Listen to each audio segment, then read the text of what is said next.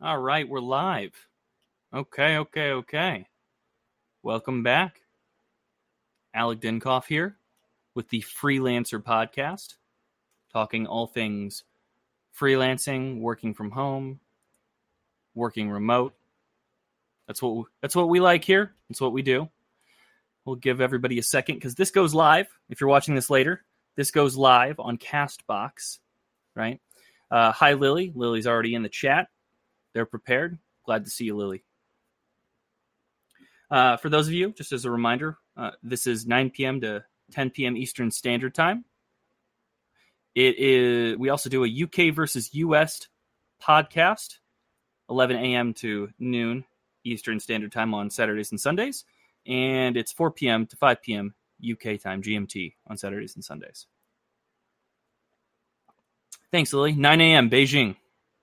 Fantastic. Oh yeah, it's the 12 hour difference. Ah, I love that easy conversion. 9 a.m. in Beijing, 9 p.m. Eastern Standard Time. Fantastic. Today we're going to be talking about what should you ask a freelancer before you hire them. I've got a few questions here, and I want to read them off, give my response, talk a little bit about uh, the validity, make sure that yeah, these are good questions, or oh no, I wouldn't answer this. There's some good questions in here. All righty, let's kick it off. If you're going to hire a freelancer, by the way, um, I think we talked about this on a previous podcast where some people mentioned that yeah, I would hire a freelancer, but for bigger projects, if I uh, if they wanted to remove risk, they would hire a company. Uh, I fire back with there's risk in all things. It's whether you're at, with a company or a freelancer, there is a certain amount of risk you have to put up with. The only good thing about a brick and mortar store is if they up and leave, usually that means they had to completely shut down. A freelancer sometimes is more mobility, especially if they're a team of one. So I can see why there's a little bit more risk in going freelance with a project, but freelancers sometimes they're they're just as good if not better. They care more. They it's not just about the bottom dollar with them. It's about creating something, working with a team as a freelancer when you don't get a lot of that interpersonal connection because you're not in an office environment constantly. It, it really means a lot when you're working with clients. It's absolutely fantastic. So, we're going to cover the questions, what you should ask to freelancers before you hire them. This article I'm getting the information from is cloudpeeps.com. Uh, it was written in October 26, 2015, but usually the hiring process is someone who's done recruiting uh, over the entire nation of the US. Onboarding questions, they may shift depending on the field. They may change a little bit or how it's worded with time, but the general sense that a person is going to belong in your company culture, that they're going to belong on your team, that they're going to do great work, those questions are going to be prevalent, and they always have been. As back as, as far back as people and language have gone. Sure, they've updated and gotten better at drilling down into actual answers or getting the right answers for what you're looking for. But I digress. The first question they point out is How long have you been freelancing? Okay, that's a good question. Um, for a few different reasons. First thing that comes to mind, why, or not why, but how long have you been freelancing? I think to myself, just like if you're at a uh, job interview, how long have you, or how, what's your experience, right? How long have you been in this field? Now, you could be a pro architect, absolutely great, worked at a stunning architect firm, have a, has a great degree, lots of projects under your belt, etc., but you've never worked on your own. There are challenges that come when you're not working with a team. That there's also a lot of good things that come when you're not working with a team. If it's just you, right, and the client, you don't have to answer to anyone except the client. You don't have to bounce ideas off with anybody else. You what you say is what you can give them. And communication can be very fast. But uh, there's articles out there that suggest that diversity in the workplace often gives better results or create more creative results. It can drive ingenuity and boost your performance. So if it is just you, sometimes there's that diversity that kind of crumbles away. That doesn't mean your work won't be stunning, just means you may not be as innovative, uh, but that's not always the case, obviously. So, how long have you been freelancing? If they're very new to it, we're talking one to three months. They're still going to be learning how to balance their schedule, perhaps. Yeah, but there's also goods with someone who's just beginning freelancing because that means they may not have the schedule completely dictated already. They may not have the burden of tons of clients where you're just a drop in the bucket, right? You could be their biggest or best or newest client and they're going to give you all their attention. There are pros and cons. But like I said, if they're not used to working on their own, if they're not used to setting their own schedule, there are some downfalls and some hiccups that can occur. So keep that in mind for one to three months. Now, let's say after that three months to a year point, if somebody's freelancing, they're getting used to it, right? They still are in that honeymoon phase of freelancing. So they're there, they're ready to work. They've probably worked with other clients. And as long as they've have a background in what they're doing, they're probably going to give a good product. And they may just, even if they don't have a background further than that year that they've been freelancing, they could still give a stunning product depending on what they're doing. Oh, sorry if you hear the traffic outside. It's a beautiful, hot summer day here out in the Chicagoland area. My apologies for that. Everybody's out enjoying the weather. I would rather be talking to you. Now, in that year mark, they're going to grow, they're going to learn. You're going to get those clients that there should be some, oops, I messed up, or oh, I couldn't appease everyone. I didn't make everyone happy. Even the most famous movie stars, even the most famous songwriters, they have people who don't like them. You cannot make everyone happy. It's just not going to happen, right? You can try really hard and usually come out pretty well, but over a long enough time frame, you're going to have a client sooner or later that you just don't work well together, and it's going to be a learning process. As long as you learn from it, it can help boost you and push you forward. So in that year mark, hopefully you won't be that client, but they're going to have a little bit better grip on their schedule. They're going to have a little bit better grip on what is required of them. It won't be their first go at freelancing, right? You're not going to be their first customer if they've been doing this for a year. So th- with the year mark, it brings another factor that I want to talk about. So if somebody's been doing a freelancing for three years, okay, three years as their main source of revenue. That's a good sign, right? They're at this point they're a business. They're not going anywhere. They've succeeded. It seems at least. They say most businesses fail within three years. It's a general statistic, but the reason for it is you get out of that honeymoon. You realize just how much work goes into this. You realize what it's going to take. And if you don't love what you do, if you don't persevere, then you're going to fall behind or fall out of freelancing. You get burnt out. Uh, some people, there, there's a reason certain people do entrepreneurship and certain people say they're an entrepreneur and then don't do anything. Right. So at the three year mark, I start to think of them as, you know, a business, I would say.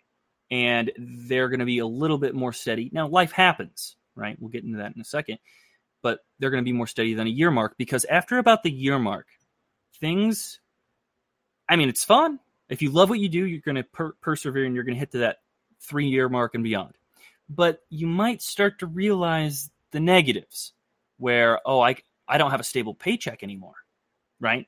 If I'm freelancing, I don't have a boss that's going to give me all my health benefits. We've talked about pros and cons on this podcast before. If you haven't seen it, go back to, I think, the first episode of this podcast. We talk about pros and cons of freelancing and working from home. Good information there. So someone could get burnt out, and that's the difference between a brick and mortar store, which it seems more and more going away thanks Amazon. But hey, we we're the ones as consumers buying from them, so right, take it or leave it. But the brick and mortar store, you're going to see it coming, right? You're they're not going to have a lot of traffic. They're not going to have a lot of customers. It's going to be apparent. Whereas a freelancer, they could be at the end of their run and you won't know it until it's too late, right? And they end up ghosting you, disappearing, stopping halfway through the project and saying, I couldn't finish it, or sorry, I just, something came up, right? Uh, you don't know what type of person they are, but they're not going to survive in freelance three, four, five years if they consistently do this. I would hope, I would think, right? That's a lack of work ethic. That's a lack, lack of follow through. That's a lack of morality almost if you say you're going to do something and then you just don't. But life does happen. So, in that, I think that's a overarching risk of freelancers where at a business, if you have multiple people and something happens to one of them, other people will pick up the slack. If you have a freelancer who's really great and they get sick, nothing is getting done. So, how long have you been freelancing is really good, but it's not the end all be all. Like I said, if they are just starting out, they might give you your project everything they've got and really knock it out of the park. So, moving on. The second question they say, hey, if you're going to talk to a freelancer, if you're going to hire them, this is what you should ask. Why do you freelance? This is important. This kind of goes back to a little bit of what I was saying. If you have that passion, that motivation that drives you, you will stay with it. You will succeed. Okay even if it's a side job where you're doing this after work and on the weekends. You will keep with it because it's fun for you. Now, something they don't tell us is when we're growing up is, yeah, you can do anything. A lot of the younger kids have heard this, right? Other people were told, you know, grow up, get a job, go to work, that's it. Period. Right? Freelancing has helped break that mold quite a bit. Just just has uh, was it craftsman evolved and then there was the industrial revolution industrial revolution now we have the tech revolution. Uh, things evolve things change. That's what happens. So what you were taught and thought when you were a kid may not be as applicable today right? There's still core values right? There's certain habits that are probably really good. But before i completely go off on a tangent why do you freelance? It it's got to be it's not it's not about oh i just want extra money that's not going to do it because if you're doing this part time and you go to work all day, you have to come home, you have to do dinner, you have to get the kids ready, and then you're going to try and get that extra 30 minutes in the, in there at the end of the day or the extra hour just to do freelancing. If you don't love it, if you dread it, it's not going to happen. You're you're going to skip it and it's you're just going to spin your wheels. You might get some assignments completed here and there, but or some jobs, I should say, not assignments. It's not school. But you'll get burnt out. It won't be worth it. Now, if you love what you do, right, it it'll help you keep pushing through. So that lets me know if I if I had to hire a freelancer and say and they said, or why do you why do you freelance? And they say, I love it. It's my passion. I'm doing everything I can, et cetera, et cetera. I'm going to feel very comfortable with that. I'm going to feel very good about working with them. Not only because they're going to stay there, they're going to be more stable, but also they care. They they want to do this. It's not about that bottom dollar anymore. It's about making something. It's about working with other people. It's about creating and collaboration. It's it's a it's a great process. So there's more to freelance than just oh, I thought it would be nice to pick up a extra job. And there's nothing wrong with that though, right? There's nothing wrong with someone saying, "Yeah, I think it's it's my hobby." Okay? There's nothing wrong with that. But why do you freelance is a big question. I totally agree, and I think that should definitely be on this list. Shout out to Jessica, who's joined the chat. Hi, Jessica. Welcome to the chat. Feel free to ask any questions, any comments, concerns, let us know.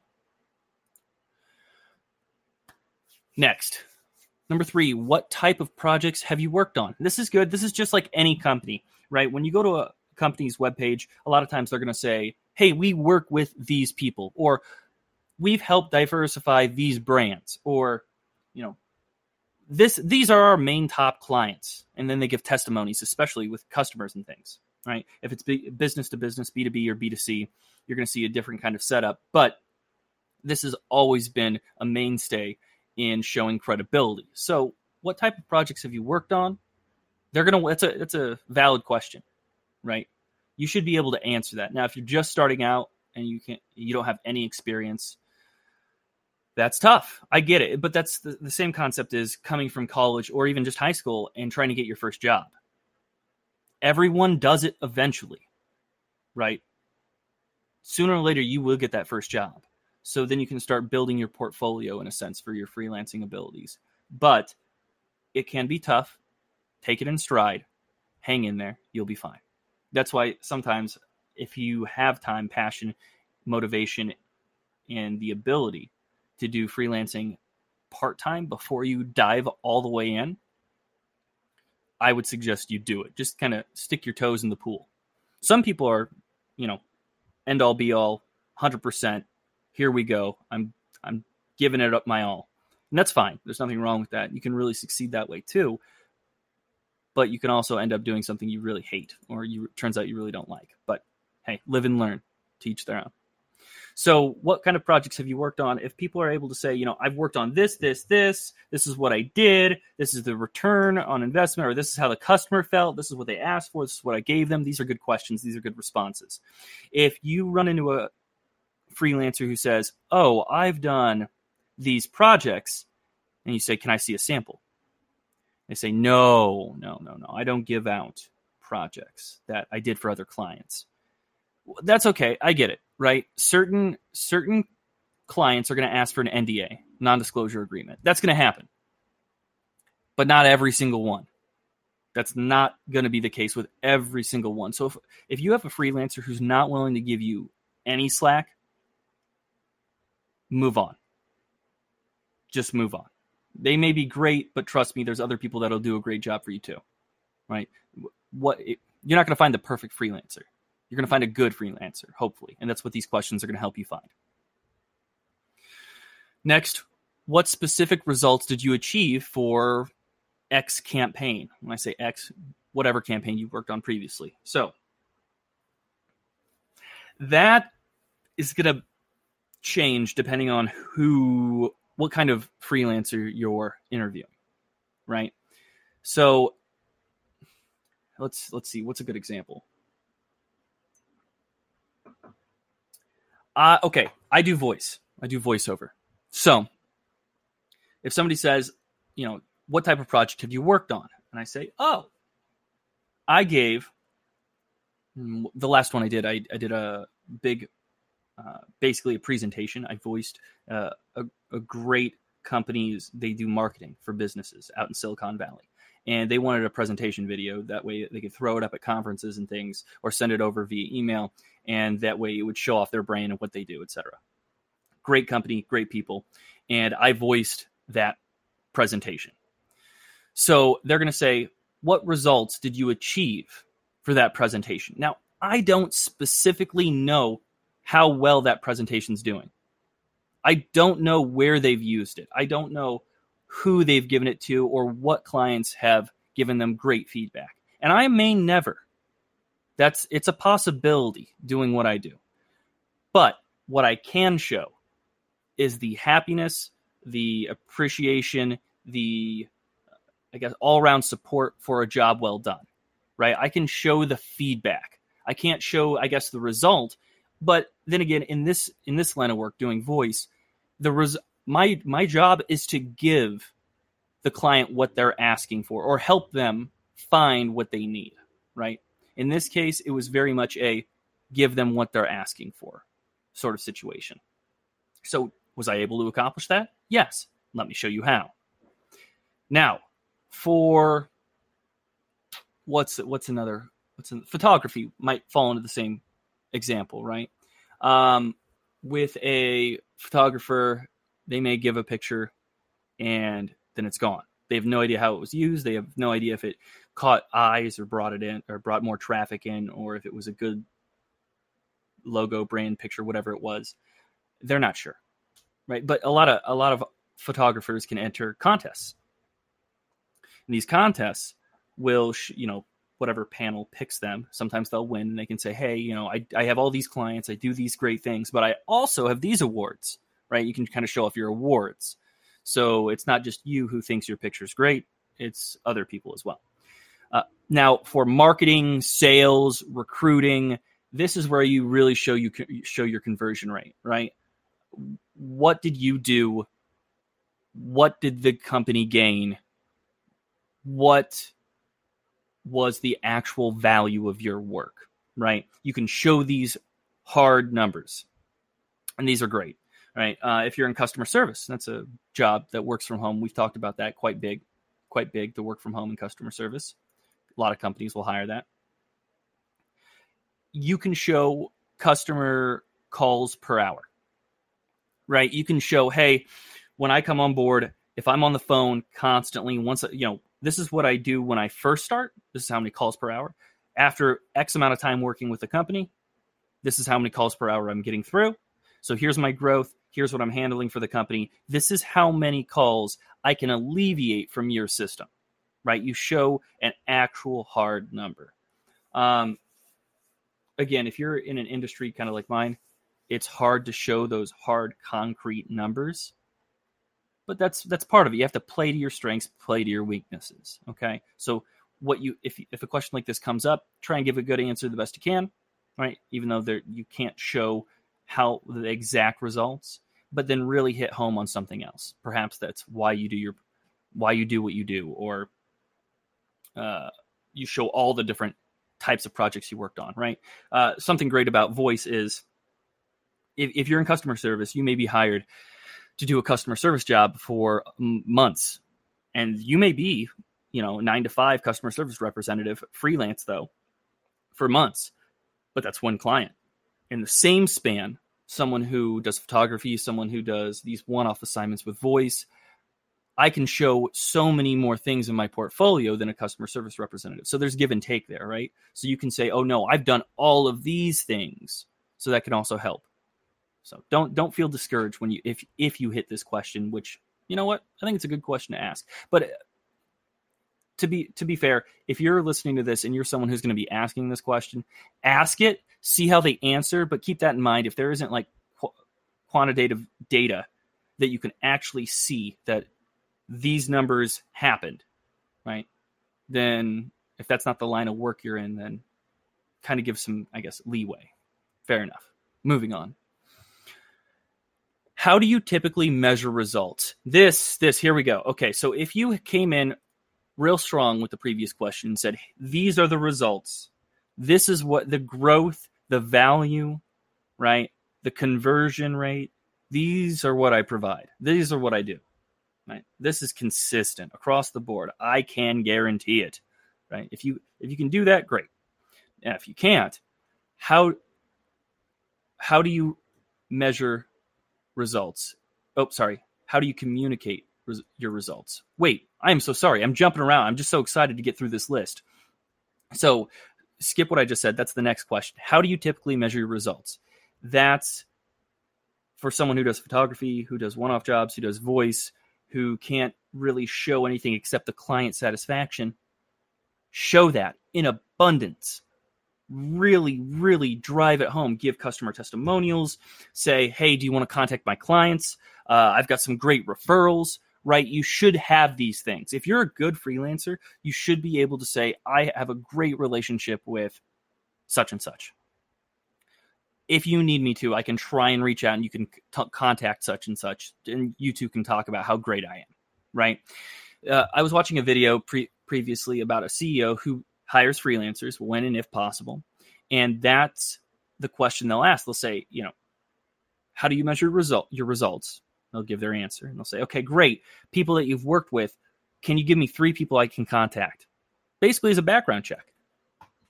Make sure you're doing what you say you're doing. And if they can't give you those three people, they haven't built a relationship with the client that was good enough or and intertwined enough to really be on your team because that's what they're looking for someone who cares someone who wants to be a part of the team someone who wants to long term work with them again right? And most freelancers want return work. That's half the battle is getting the first client, right? But then once you're once people know the kind of work you do, as long as it's good, they're going if they can use you, they'll come back because it's consistency. They know what they're going to get, and there's this comfort in that, and that's people love comfort. So, how do you measure results? Make sure you re- this is good in any any freelancer that you're interviewing, this question's great. Perfect. So now, how do you communicate your results? This, as I mistakenly said too early just a second ago, communication's key. When you're a freelancer, if you're thinking about freelancing, you you need to have communication because you work remote, right? You're not there in the office. They can't see your face when you're trying to convey emotion. Sometimes you're not even speaking, you're just typing. right? And that, that could be a client and all your communications via email or a messaging platform, whatever you use. If that's the case, communication's so, so important. Client needs to know deadlines. You need to know, you need to be able to ask for specifics. If you have any questions about a project, don't guess, ask, right? Coming from a, if I was a CEO and I gave a project to a freelancer, let's just say writing, because we haven't talked about writing, freelance writing just yet. And they, I say, hey, here's a topic I really want to cover. They say, okay, great, cool. Uh, you know, I'll have it to you soon. That gives that that worries me, right? Because I may want it short. I may want it long, right? I may want it to be a centerpiece. I may want it like an in-depth article. I may just want the surface, like an iceberg, right? Uh, I may want certain keywords used in that article. I may want resources. I may want those sources cited, right? It depends what we're really going for. Okay. So, as a writer, you need to communicate that. Say, hey, what do you need? How, can I help you? What can I give to you that would make you very happy with my service? Right. And then once you find out, you go do that. So communication is absolutely so so so important because if if and when things do go wrong, which they will sooner or later, if you haven't communicated properly, that's when everything is lit on fire and you're running around to put out the fires and try and get things done and it's just hell in a handbasket. But if you communicate properly, a lot of that strife, a lot of those problems can be mitigated, right? They can be worked around. Okay. So communication, communication, communication. Period. Great. Next. What would you do if you missed a deadline? This is an interesting question. This is like the curveball. Uh, they set you up in an interview. There's certain interview questions that are meant to find something negative, right? Something bad, like what's your worst ability or what's your least admirable skill or what's the one thing you hate in the job? Like th- these questions happen in a regular interview to some degree right? Not all interviews especially if the interviewer doesn't know what they're doing or is nervous right? Interviewing people can be nervous as well or can make people nervous as well. So when you walk into an interview if you're a freelancer or not and you're just shaking in your boots because you aren't sure what to expect you are worried about saying something stupid you don't know if you're going to have the right answer whatever the list is. But that interviewer is also, you know, they might be a little anxious as well, especially if it's their not or if it's their first time as, as well.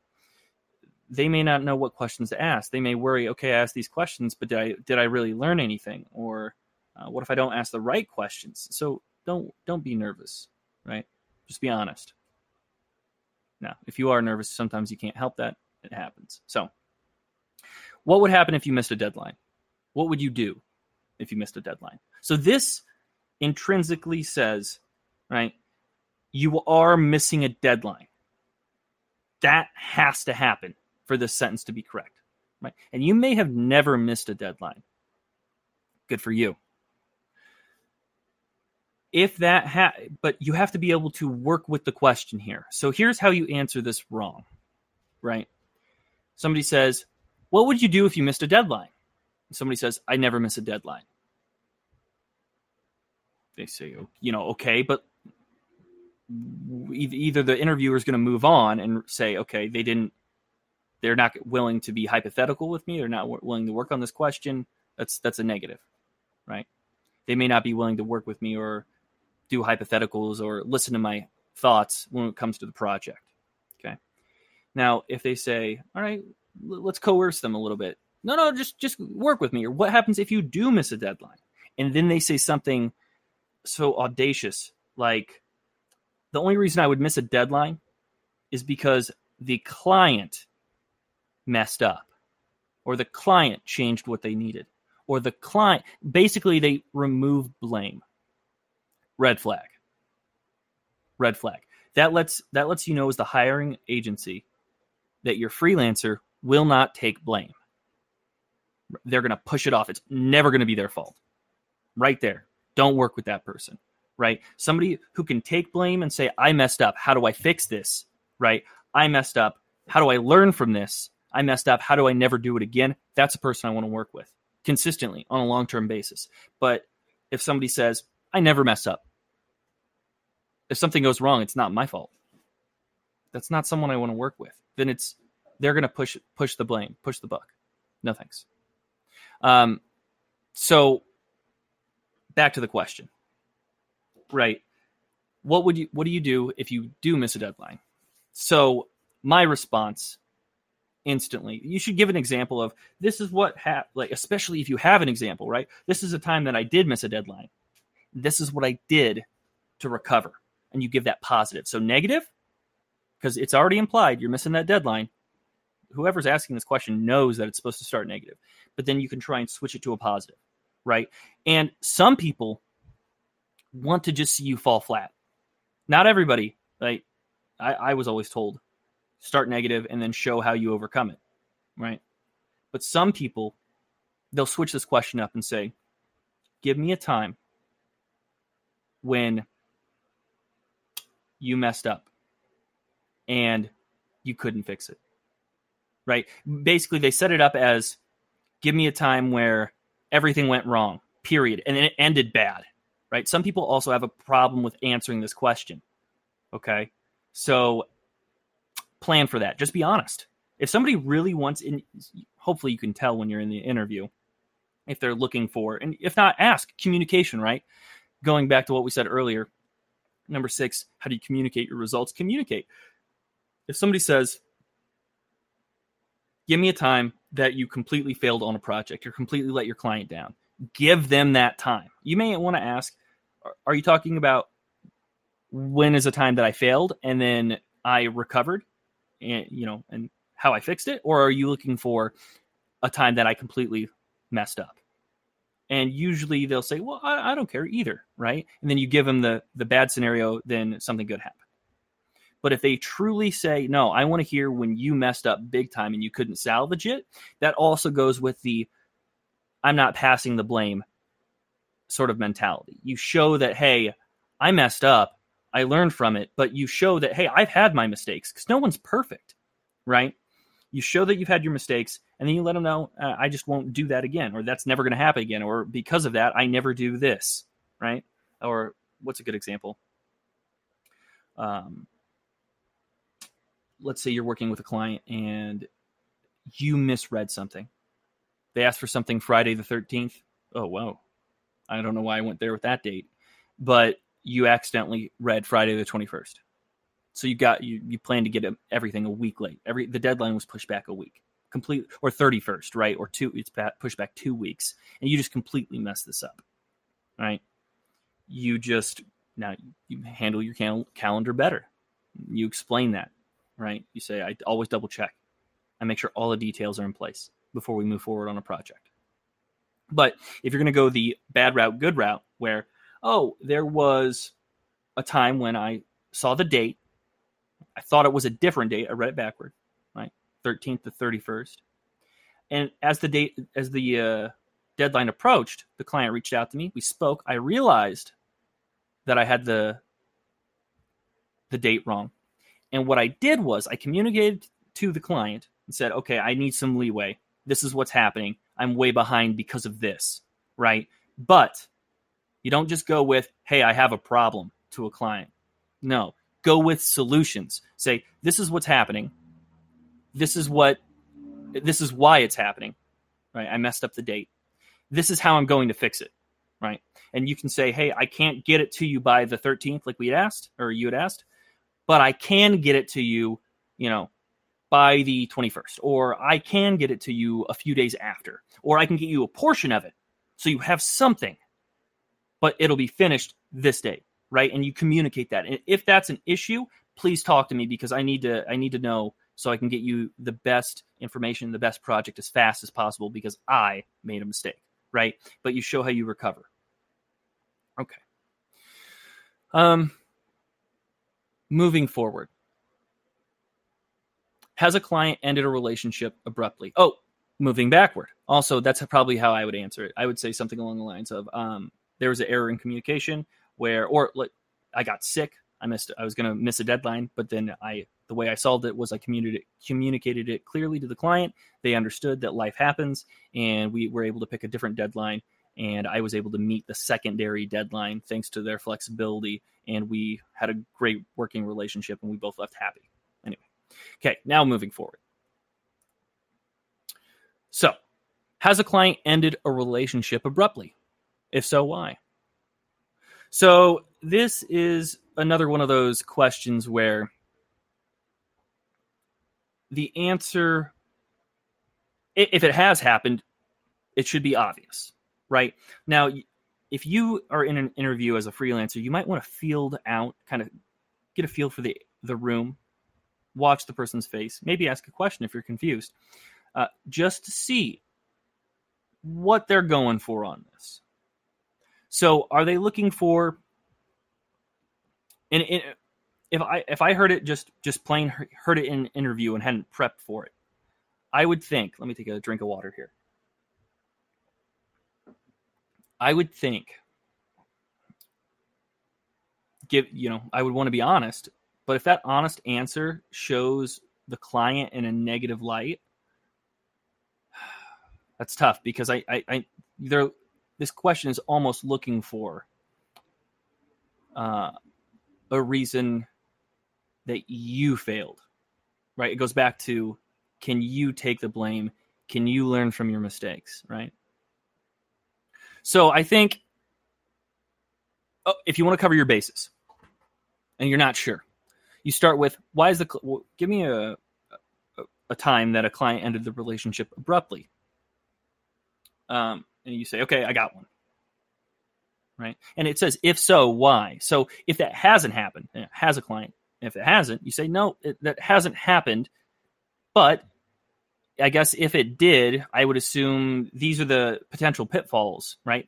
Give some some stress areas in your type of job where it's like for anybody in the arts industry, you just couldn't agree on something, or they wanted revision after revision after revision and they just didn't know what they wanted right? And you point show that as the problem.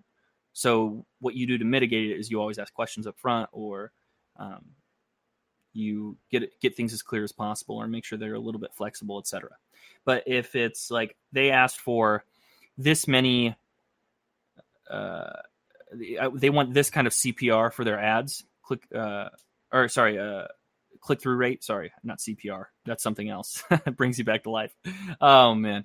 But they, if they want a click through rate of you know this much after you work with them, and you can't, you just don't make it, but you do show growth. That's your opportunity to say, well, the, the client wasn't happy. And they ended the relationship because we weren't getting to those numbers after X amount of time. But we did increase growth. So I feel like it was a success.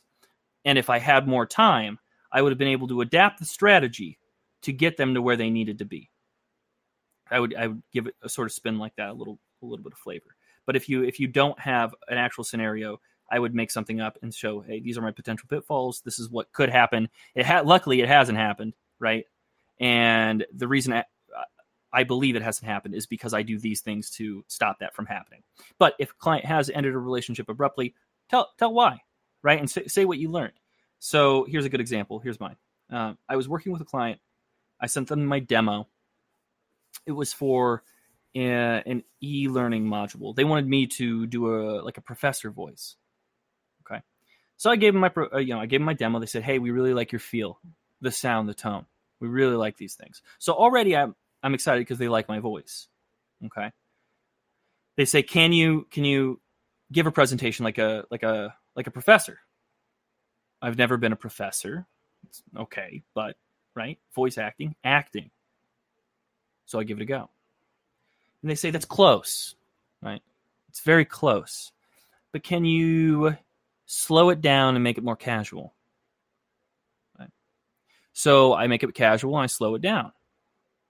They say, oh, it doesn't feel natural. Well, in this case, with this client, I was making sure any sort of breaths that you hear when you speak, like that, they were edited out. So you, they, it wasn't natural because it wasn't just free flowing speaking like you would hear in a classroom.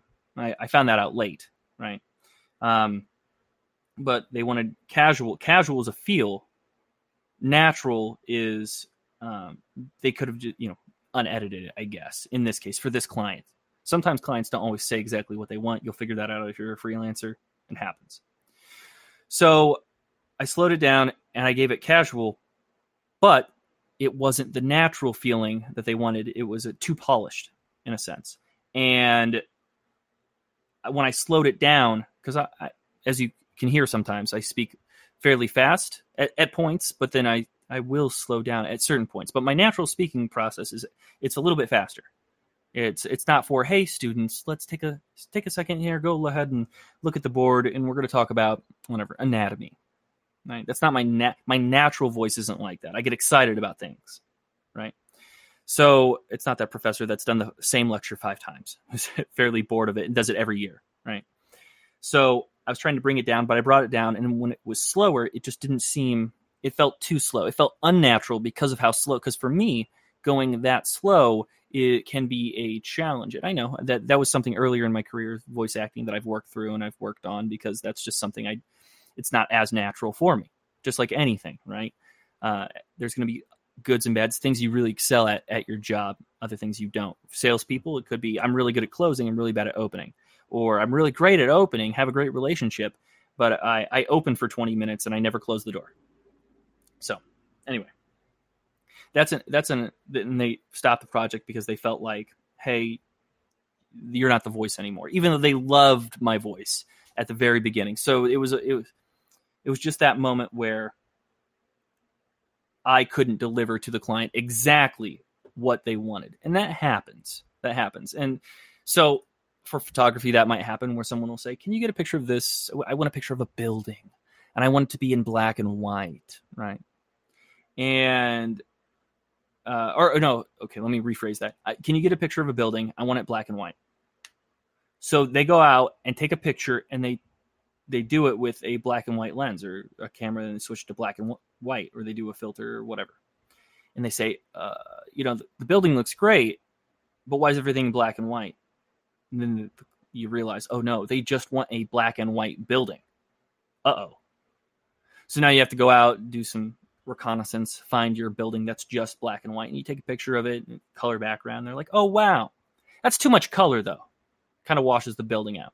And can the building have a little bit more black and a little less white? And, you know, they just start adding things on, um, and then you you work on it, you try and change it, and they say, oh, you know, that's good, but we really don't like that building. Which oh, revision after revision after revision. Um, that's part of freelancing. So get used to that. Uh, so there are certain clients you're going to hit it, knock it out of the park. It's going to go really well right from the get go. Everybody's happy, but there will be a client every now and then that almost you feel like you can't appease them. But I will say, once you do, once you really make that client smile, even if it's you know a back and forth process, it is a good feeling. At least for me. But then again, I like freelancing. So anyway, so why is a client or has a client ended a relationship abruptly? uh, give a reason why, show what happened, show how you won't give that pitfall anymore, or you, you won't have that roadblock anymore. If it's never happened, say, no, these are the things why it could happen. This is what I do to stop it from happening. Cool. What else are you passionate about outside of work? Is the next question. So, this is this is a double-edged question, right? Um, what else are you passionate about outside of work? Uh, if somebody really loves what they do and they throw themselves into it completely, this could take up a big portion of their life. Most people like other things. Mine would mine would probably say, you know, outside of voice acting, what do you like? Podcasting, right? Uh, I like learning, even though you're not doing anything. You're maybe you're learning more about your subject. You know, I love continued education. I actually think continued education is great. Uh, whether I'm not really really going to get into today whether you're in collegiate, right, or if you're learning outside of a collegiate realm. Um, continued education though is always good as long as it's good information, right? The, the, the gold dust that's hidden inside blog articles or uh, videos or even people that are you take on as mentors. It's that gold dust where every once in a while they you know some of it you know already. Some of it's just execution and motivation, but the other stuff is just like, oh wow, That's the secret, right? That's the secret sauce. That stuff. Love that. Um, relentless pursuit for that stuff. It's good. It'll it'll make your life better. It won't it won't investing in yourself will usually not make your life worse, right? And investing in your own knowledge is investing in yourself. uh, sorry, I digress. But what else are you passionate about outside of work? This could be a chance for someone hiring you to maybe bond, where you say, I like boats.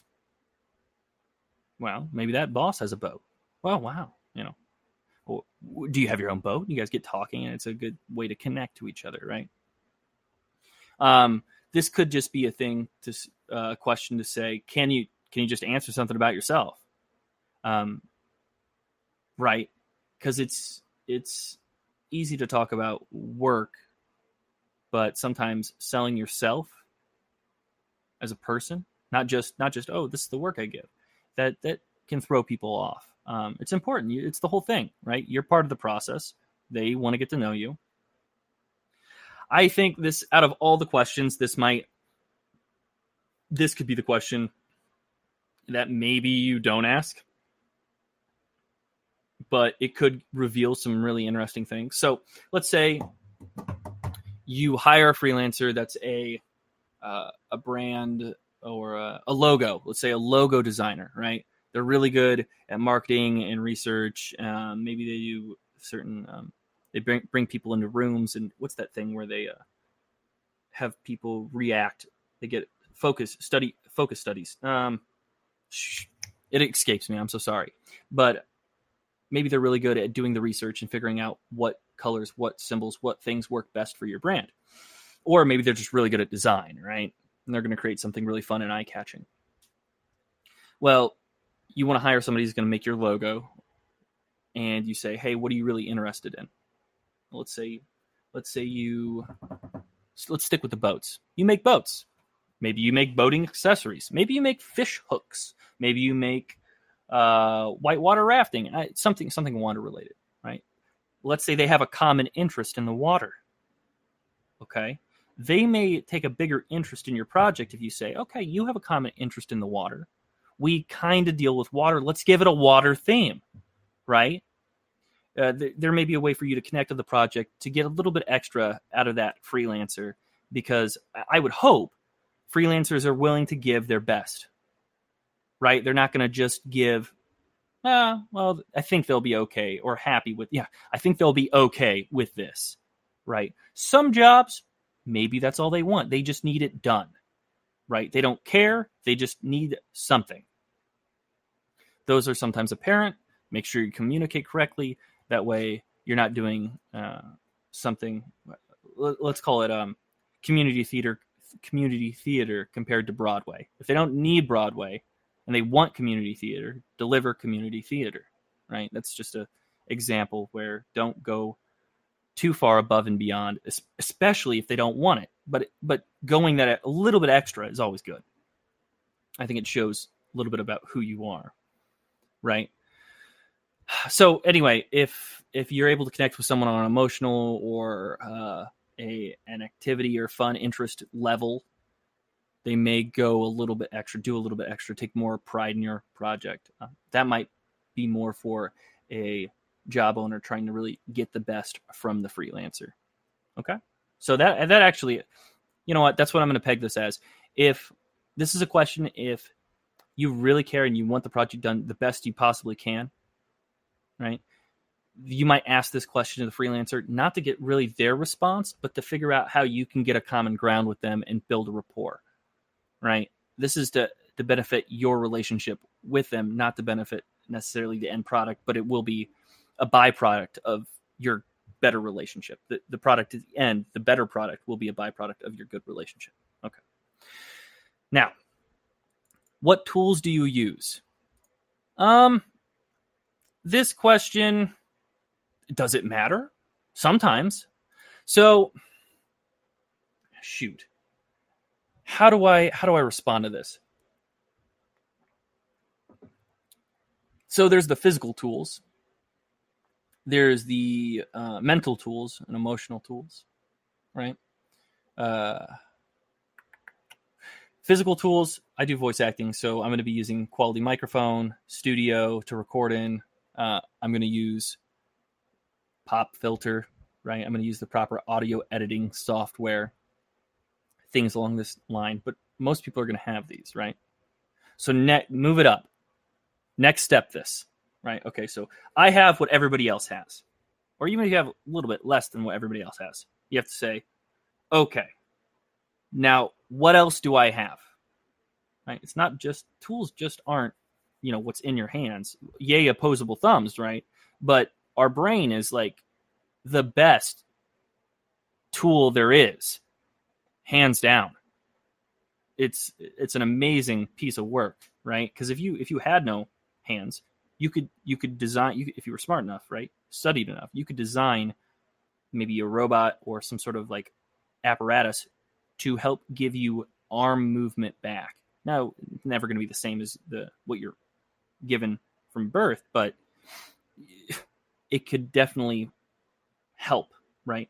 So, what, what's inside your head is a huge tool. I, I don't know if you want to leverage this in your answer. Uh, I certainly think communication is the biggest tool, right? Understanding the client. And you just wrap it back into in a nice, nice little neat package with a bow of, hey, I'm the right, I'm right for this project because of. And you you get out of just the physical tools, you get into the communication, the I have what it takes, the determination. I have the uh, the experience. Experience is a tool, wisdom, right? Um, I would take it into that realm as well, and really, because an interview is a time to really bolster yourself. Basically, you're bragging in a formal way, so do so. Really talk yourself up. Okay. Um, this article gives final thoughts here at the end of this, and I'm just going to read it for you. I'm not exactly sure. I haven't pre-read this, so you know we'll give it a go, see what happens. Reviewing portfolios helps to narrow down who is best to work with for your current needs. Look at reviews, ratings, testimonials, and referrals to get a sense of the freelancer's past experience. From there, it's awesome to set up short intro chats to touch base on any other questions you have for them. At the end, you'll have a clear sense of how freelance how freelancer managers well sorry about that how a freelancer manages their time and workload how they communicate if they're results oriented and if they're excited to work with you or not so that that's exactly it. Are they able to do the job? Can they show that they've done the job in the past? Uh, what type of person are they? Uh, are are they going to give 110% are they just going to give minimal effort?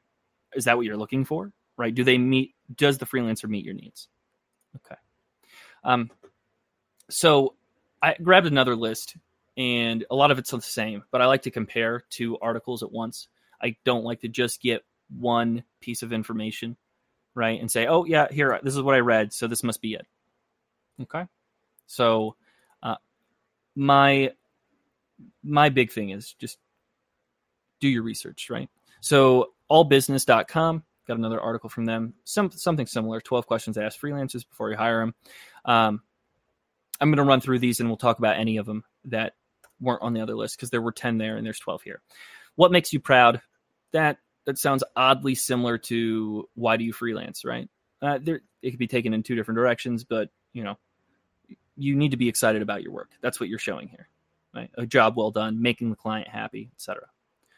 What's your level of expertise? I guess that could be a trade off for how long have you been doing this, right?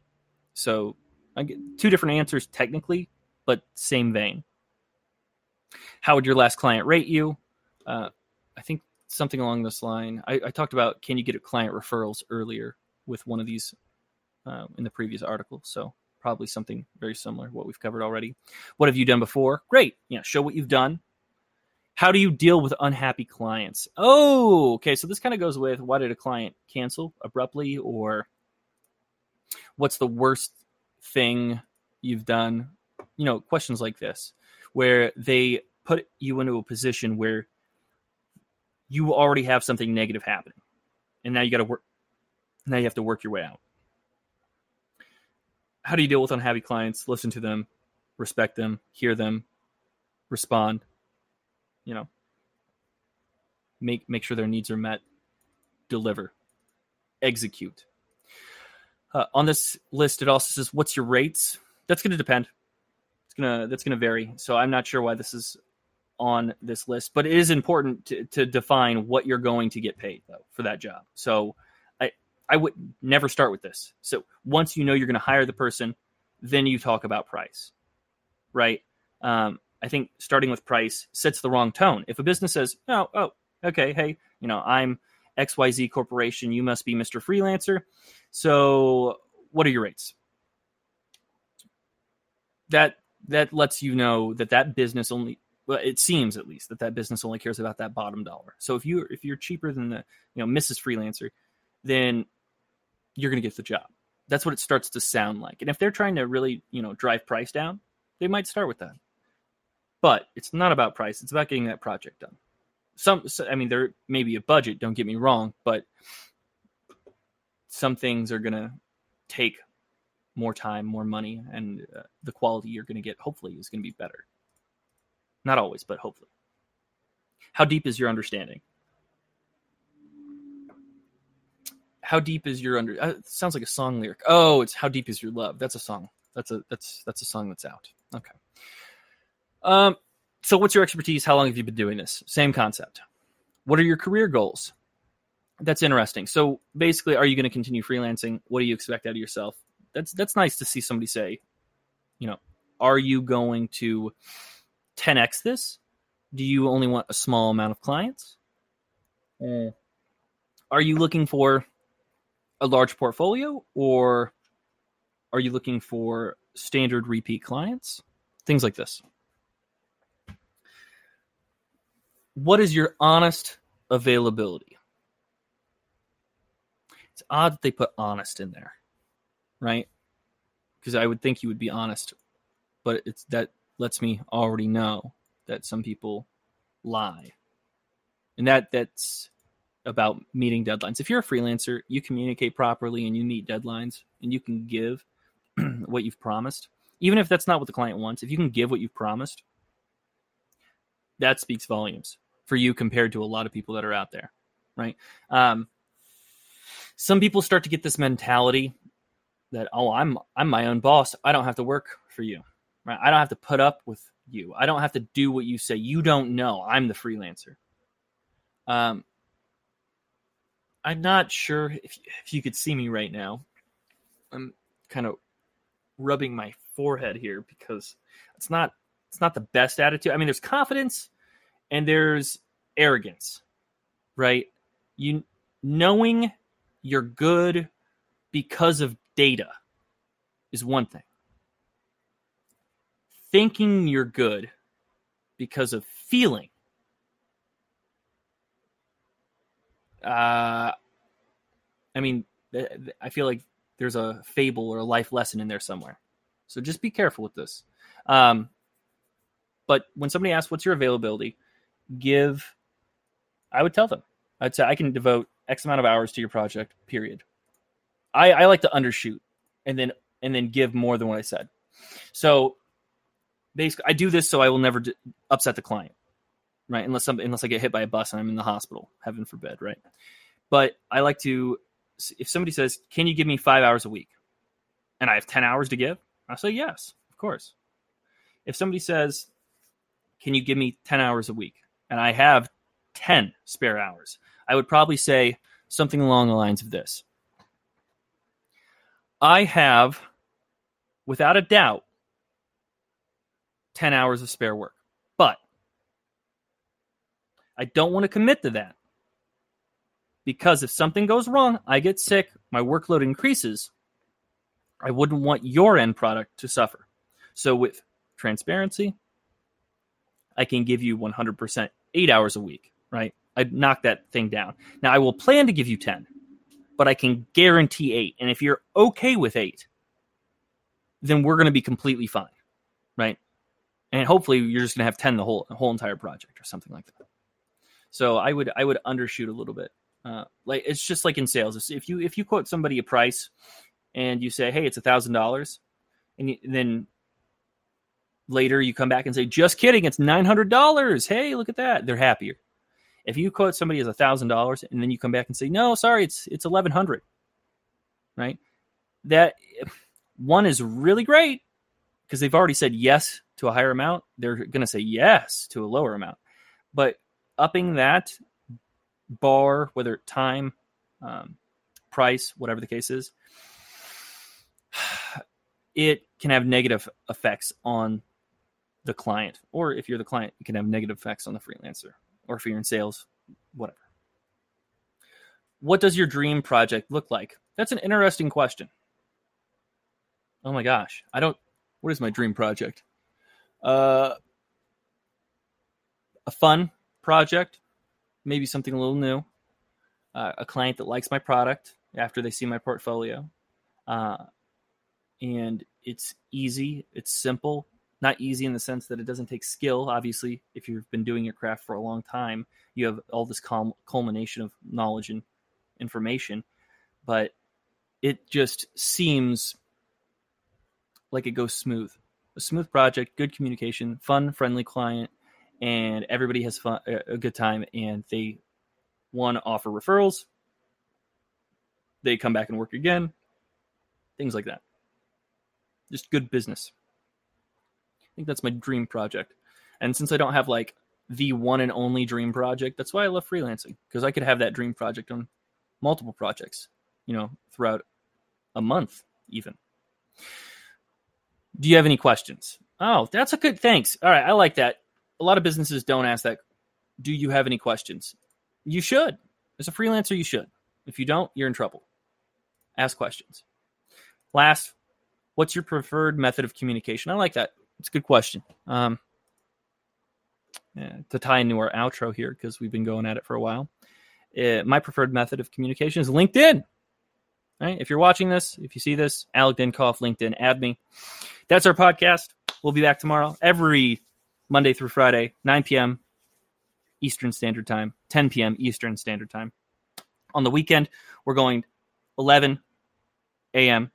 EST to noon, doing UK versus US.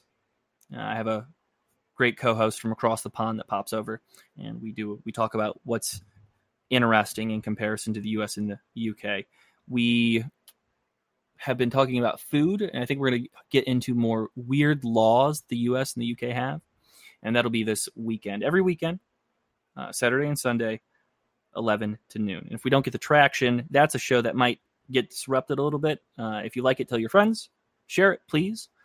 Um, because that show may stay, that may go away depending on the feedback we get. But this, this I love. Freelancing, uh, working from home. This topic, it's a good topic.